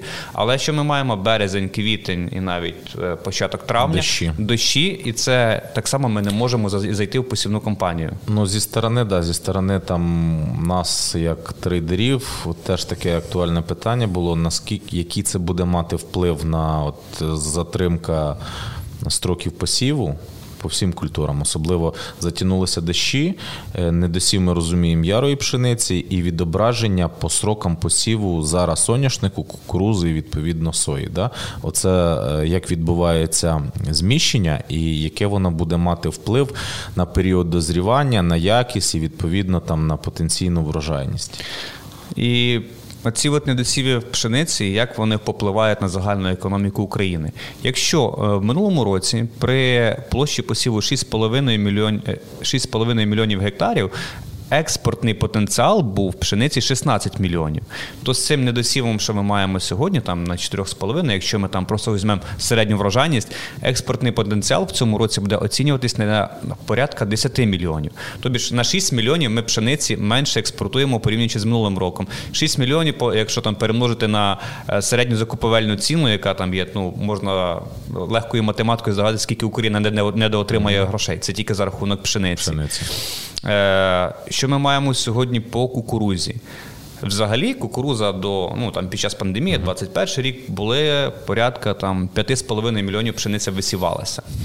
Під час повномасштабного вторгнення всі розуміли ризики, е, всі розуміли, що це енергозатратна культура. Е, об'ємна культура, яку угу. треба десь зберігати, зберігати да. десь зберігати, і площі посіву зменшились на 4,2 мільйони е, гектарів.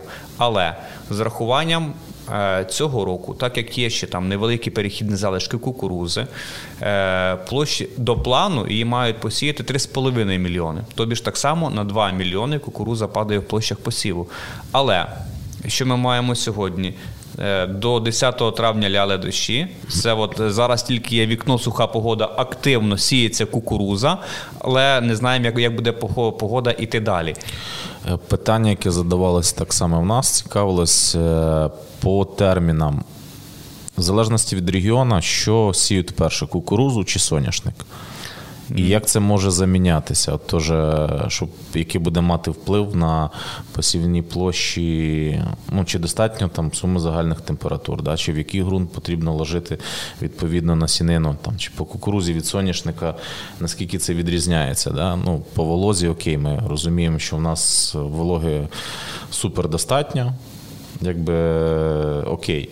Як це оці зараз фінальні терміни в травні можуть вплинути на фінальну зміну структури посівних площ? Ну і відповідно вала, і відповідно розуміння, що ми будемо отримаємо більше кукурузи, соняшника Ну, ріпаку ми вже зрозуміло отримуємо як мінімум на рівні минулого року. По цьому році мені дуже важко аналізувати. Ну, Поясню чому. Ну, Взагалі, е, якщо по по твоєму питанню, то взагалі, якби по нашому е, господар, де спочатку висівався соняшник, потім кукуруза. Але якщо ми зараз проаналізуємо цей рік, ну згадаємо, що зараз довгий затяжний період дощів, що немає змоги зайти в полі, то сіялась яра пшениця, ярий ячмінь через день сіяла сразу кукуруза або соняшник, і бігом опять пішли дощі бляха, мене ще тисячу гектарів під кукурузу. Слава, я тебе розумію, бо, наприклад, коли ми коли я керував елеватором, да, для нас теж там було зрозуміло по пізній групі, і в залежності від погодних умов ми розуміємо, спочатку йде соняшник, ми можемо прийняти, відвантажити, потім йде, е, наприклад, там соя, і потім йде кукуруза. Да, Якесь є вікно. А були такі да, погодні умови по збору врожаю, коли все ляло, і збирали все одночасно. А тут ми маємо ситуацію стосовно посівами. Да? Угу. Ну ж не дали погодні умови, якесь вікно розрахувати що в першу чергу і сіємо все паралельно по можливості там доступу до техніки, до насіння і до поля. Відповідно, досить цікаво. Знаєш, коли ти ведеш там е, переговори, от е, цей продукт висівається в такі строки з такою нормою висіву, і так знаєш, так агроном слухай, слухай, як тільки сонце блисне, я не буду дивитися на твою норму висіву. Я не буду дивитися, чи він швидкий, чи він повільний гібрид. Ні, Ну ну кондиції, погодні умови, якби да, ми розуміємо, що так склались зараз і це сіємо або це. І враховуючи ці от погодні умови, якщо я говорю, що кукуруза має планово посіяти з 3,5 мільйони гектарів, uh-huh. воно ж може зменшити ще до 3,2. Uh-huh. Відповідно, ми будемо оцінювати менший експортний потенціал до відвантаження. Ну, Я хочу ті сказати, поділюсь інсайтом з конкуруючою фірмою вашою спілкувався. В цифру до 3,2 вони теж мільйона і дійшли. Я її почув. Я хотів, ти так почав оптимістично 4,5, думаю, десь мільйон накинув від тої інформації, що маю я. І мені дуже цікаво знову ж таки поспілкуватися зі всіма гравцями ринку да, і зрозуміти загальну картину для себе. Ну, відповідно, а потім думаєш, кому все-таки в першу чергу дзвонити, кому довіряти, хто був максимально. Якесь середнє арифметичне треба вивести. Ну, це це мінімум. Ми знаємо, що ми е, розраховуємо по одному, аж буде зовсім по другому або навіть по третьому. Ну ми в свою чергу дослухаємось до вас, враховуючи, що пан Юрій, ви експерт з величезним досвідом. Я більш ніж впевнений, що маркетинговий 2023-2024 спрогнозувати можете, чи принаймні знову ж таки поділитися з нашими глядачами інформацією. Ну про, про прогнози це сама не, не, неблагодарна да, да, річ да. така взагалі, оскільки все, щоб ти не сказав, ситуація справді в реальності може бути інша і і хтось напише: ти там говорив. Неправду. Mm-hmm. А можна, кажучи, до речі, в коментарях в наших писати. Ні, ну Моя порада, що була, які ми, наприклад, е, уроки або висновки зробили по року війни, да, маркетинговий сезон 22-23, з чим зустрілися. Ми бачимо, зараз наразі тривають перемовини надзвичайно складні стосовно відновлення зернового коридору. Питання надзвичайно великі, і ніхто не розуміє, як буде рухатися. Е, ми розуміємо, що ми отримали надзвичайний такий е, поштовх розвитку дунайських портів. Багато компаній пере, е, перепрофілювалося активно. Деякі компанії почали працювати з баржами. До цього це нам було не цікаво, ми не використовували. По Дунаю доставки в порти тої самої Румунії або навіть далі, там по, по Європі, куди. Там Дунай доходить до до Австрії, до Німеччини, якщо є попит на відповідні культури і попит з цих країн. Що б я порадив? Порадив е, все-таки нашому бізнесу, в кого вдалося зберегти або в когось був якийсь запас е, прочності, диверсифікувати свою логістику, оскільки портрет нашого постачальника був. Е- зачасту з тими компаніями, хто мали власний автотранспорт, хто не наймали з ринку, хто доставляли на умовах, ми багато закуповували доставлено в Порт Констанца в Румунію. Їм це обходилось дешевше, оскільки сам вартість фрахту пригала із 100, 150, 120 євро в залежності від регіону. Я хочу сказати знову ж таки, за час війни е, ринок дуже переформатувався і перефрагментувався.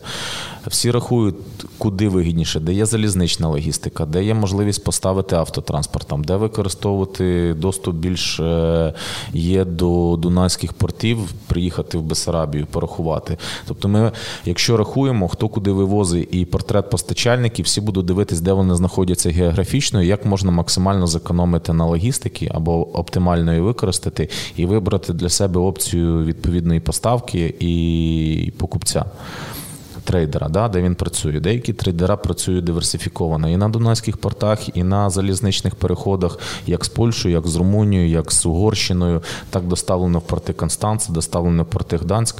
Е, порада кожному трейдеру гарно прорахувати, вибрати того самого постачальника, в кого є можливість з ним працювати і оптимізувати свою логістику, щоб менше зменшити ці затрати. Тобто, ну, другий чи третій рік підряд логістика стається королевою взагалі там зернового бізнесу. Питання не в тому, хто скільки заробив на покупки продажі, справді хто скільки оптимально Заоптимізував логістичні затрати. Да, Як правильно цей ланцюжок? Чи ланцюжок машина построїти. поїхала з точки А в точку Б, чи воно поїхало машина елеватор вагон, чи машина елеватор вагон, порт, корабель і контролюйте, ну, і да, контролюйте свою якість, розумійте, що деякі країни можливо е, будуть жорсткіше відноситись після цього скандалу або такого розкрученої історії з імпорту українського зерна, вимоги до якості, до супровідних документів. Е, так як я вже казав, можливо, найміть, якщо є в регіоні там хлопці якогось грамотного студента або вчителя е, англійської мови, там дайте йому можливість заробити факультативно, щоб вів відповідні документи, допомагав вашому бухгалтеру або організуйте свій міні-відділ зовнішньоекономічної діяльності, щоб міг працювати із митними брокерами, сертифікаційними службами. І повірте, на ту зарплату, яку ви потратитесь на нього, він вам принесе набагато більше. Тобто ваша інвестиція в будь-якому випадку буде з поверненням. Юрій, ти так інформативно говориш, знаєш, е, е, і ти вже дав відповідь на питання, яке я хотів задати. Там аналіз і якість. Але ми ж ми ж цього обговорили. Ну на що треба звертати там увагу сільхозвиробнику? Від що я от відібрав одні зразки в порт, інше прийшло, але якби це питання обговорили ми на що за, за акцентуватися. Я пропоную це от таке от питання, то що я от е, одного із наших клієнтів взяв, ну щоб ти угу. роз'яснив. Я зараз тобі його задам. Аграрій не встигає вивести об'єми, терміни завантаження, терміни поставки постійно змінюються трейдером. Знову ж таки, трейдер керується в першу чергу власним комфортом. Ну, Чи в цьому є якісь інші підводні камені? Е, може бути абсолютно по-різному. У залежності ми повертаємося до рекомендації, хто твій партнер яка історія відносин. Е, ми розуміємо, що вибрати або з тими людьми працювати з тими компаніями, які є гнучкі, які є лояльні, які є клієнт-орієнтовані. Але знову ж таки, в цього трейдера є свій збиток, є свій прибуток, є свої якісь критерії, якими він, е, скажімо так, якими він керується в прийнятті своїх рішень. Справді ми повернемось до того, як відносяться е, до умов поставок да, деякі трейдера, і в залежності від того, чи сільхозвиробнику він закриває контракт, якщо він його не встиг поставити, чи не закриває, може пролонгувати. Е, це декілька факторів. Це може залежати від е, політики компанії. Наприклад, повторюсь, сільхозвиробники, які працювали з компаніями там в Польщі або Угорщини, в них були надзвичайно жорсткі жорсткі умови. Тобто, якщо ти встигаєш виконати контракт. Е, окей, якщо ти змістилась, там черги на залізниці, вони стоять в черзі, немає якогось документа на розмитнення. Все це твої проблеми. Це твої проблеми. Тобто, наприклад, ми обумовили да, ми обумовили 10 днів. Пройшло 10 днів, ти товар не поставив, ну вибачай до побачення. І це надзвичайно е, там зацікавленість трейдера. Ну, дивіться, в сільхозвиробника є своя економіка, в трейдера є своя економіка. Не будемо е, лукавити, всі займаються цим заробити гроші. Якщо хтось хоче заробити і має бажання, що зробити ківін, а друга сторона е, має втратити, ну це зрозуміло, що це не є партнерським підходом. Да? Якщо ми домовилися, продав цей контракт, є чіткі е, терміни поставки. Ну, будь ласка, ти несеш ризики відповідальності в залежності до умови поставки, те, що у нас підписано в контракті. Якщо я на цих умовах маю його закупити і заплатити, я маю їх виконати. Якщо ти підписався під ці терміни, будь ласка, розрахуй так, включи всі можливості, щоб це здійснити. Е, це правильно. І це так, як, наприклад, кругом в цивілізованому світі. Я повертаюся до того, що знову ж таки інфраструктурі, трейдерам, так як ми працювали сільхозвиробників, треба бігти, обнімати і цілувати. Бо справді дуже багато контрактів. Ми розуміли, є проблеми в нас залізничні логістики, були затори, не вистачало локомотивів. Це якщо до війни, що під час війни то ще більше проблеми. Да? Як я наводив приклад, коли ми виїжджали там, вантажили товар в березні, і він приїжджав перетинав кордон в вересні. Да. Тобто це було це багато хто з ринку справді підтвердить. Це не нервова робота. Трошки да. Ну Славіка борода сивіша. В агрономів більше. І справді можна сказати, що є такі компанії, які ну, більш гнучкі і клієнтоорієнтовані. Тим не менш, е, є компанії, які можуть розглянути, наприклад, пролонгацію умов поставки, і в залежності того, давайте ще дивитись на такий принцип follow the, follow the money, да. Ти англійський вчив слайк, мене поправиш. Тобто слід ідіть, ідіть за грошима, да? слідкуйте за грошима, як ринок розвернувся. Якщо справді ринок е, трейдер заключився дорого і там не зафіксував, взяв в позицію, даний об'єм ціна впала, це для нього збитки. Тобто він скаже, не поставив, ну я тоді не підтверджую. Якщо ціна, наприклад, він да, ціна пішла вгору, він в позиційній в позиційному трейді пішла вверх, да, він щось додатково заробить. Але в дуже часто наш ринок справді сьогодні купив і сьогодні продав. Працює бек-ту-бек, щоб не нести оці ризики, оскільки це казино. Наприклад, я сьогодні куплю можливо, ціна буде рости, і я щось зароблю. Е, віртуально да, ми багаті, а по факту ринок може впасти, і тобі треба з цією продукцією щось зробити, реалізувати, як я наводив приклад з дуже хитрими посередниками наших країн-сусідів, які думали, що там пшениця війну буде там не 500-600 я не знаю, там які рівні вони вірили. А тренд розвернувся в другу сторону, і вони виходили, плакали кровавими слідьми, слізьми, продавали, але все одно треба було Давай я підсумую, так як я це поняв. повертати. Е, я так як це поняв, що е, питання було в тому, що трейдер ну, е, як це, своїм власним комфортом, то що він це от говорить. Що, якщо до ну, повномасштабного вторгнення комфорт, коли комфортом, більше, комфортом не так, ну бізнес, ну дивіться, це бізнес. Якщо йому е, да, він лояльний, клієнт орієнтований, він може піти на якісь поступки, щось продовжити там. Але mm-hmm. якщо це буде відповідно зразу за ним нести якийсь збиток, да, він може сказати: Окей, я не продовжую, я буду силатися на те, що в нас підписано, і окей, ми підписали. Все, кожен з нас виконав свої умови. Ти не вспів виконати, ну я закриваю контракт. Пане Юрі, а які поради для фермерів у новому сезоні? Я куди орієнтуватися, на що звернути увагу? Ну, про те, що ми вже проговорили, логістична складова, її оптимізація, де ви знаходитесь географічно, які ринки збуту і з якими компаніями вам краще працювати. Друге залучення додаткових спеціалістів, яка б надавала можливість вам оформити англомовних, англомовних да, е, зовнішньоекономічні документи. Можливо, це випускники чи старших класів, чи вузів, чи хтось студентів на практику. Тобто не жаліти, інвестувати в це, дати можливість е, молодим спеціалістам, як я колись прийшов 18 років в агробізнес, да, зрозуміти, що це таке, як це функціонує, і можливо там мати в майбутньому гарного співробітника.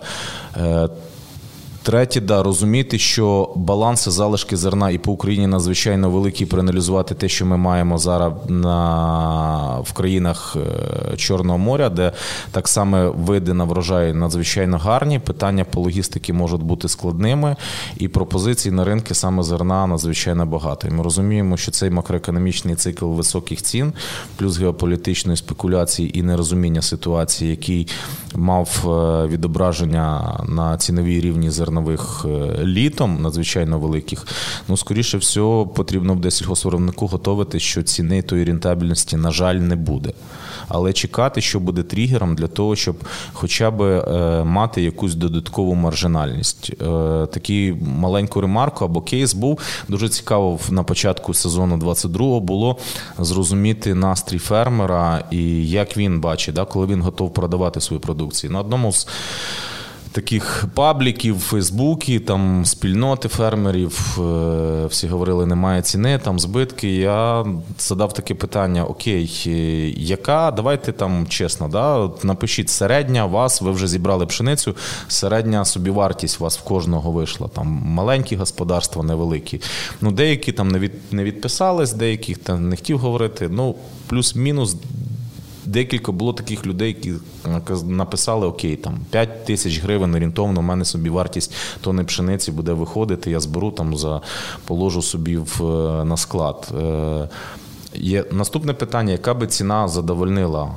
Реалізації, да, ми розуміємо, що там 9, мінімально. 10 да, мінімально не буде. Багато казали, окей, 5 на собівартість, 6 би, ну, хоча б 6, це так, щоб ми могли знову ж таки реінвестувати ці гроші. Не не, не мега. Ну, ми розуміємо там елементарною арифметикою, це десь 20% рентабельності. Да? Ну, в грязному це так, ми поверхнево рахуємо, оскільки. По факту там вже потрібно робити перерахунки всіх процесів, щоб е, вираховувати реальну собі вартість. Але 20%, скажімо, це такий бенчмарк, який би дав би можливість закрити затрати, які би були, і якийсь би був поштовх до розвитку сіятись по на новий сезон. Поки що по тим форвардним цінам, які ми бачимо, які декларуються в наших сусідніх країнах, які ми аналізовуємо там по Польщі, по Румунії, наприклад, на їхній майбутній врожай, е, ми такої рентабельності не бачимо. Ми бачимо відповідно збиток. Да? Але дуже часто перед початком нового сезону, перед збором.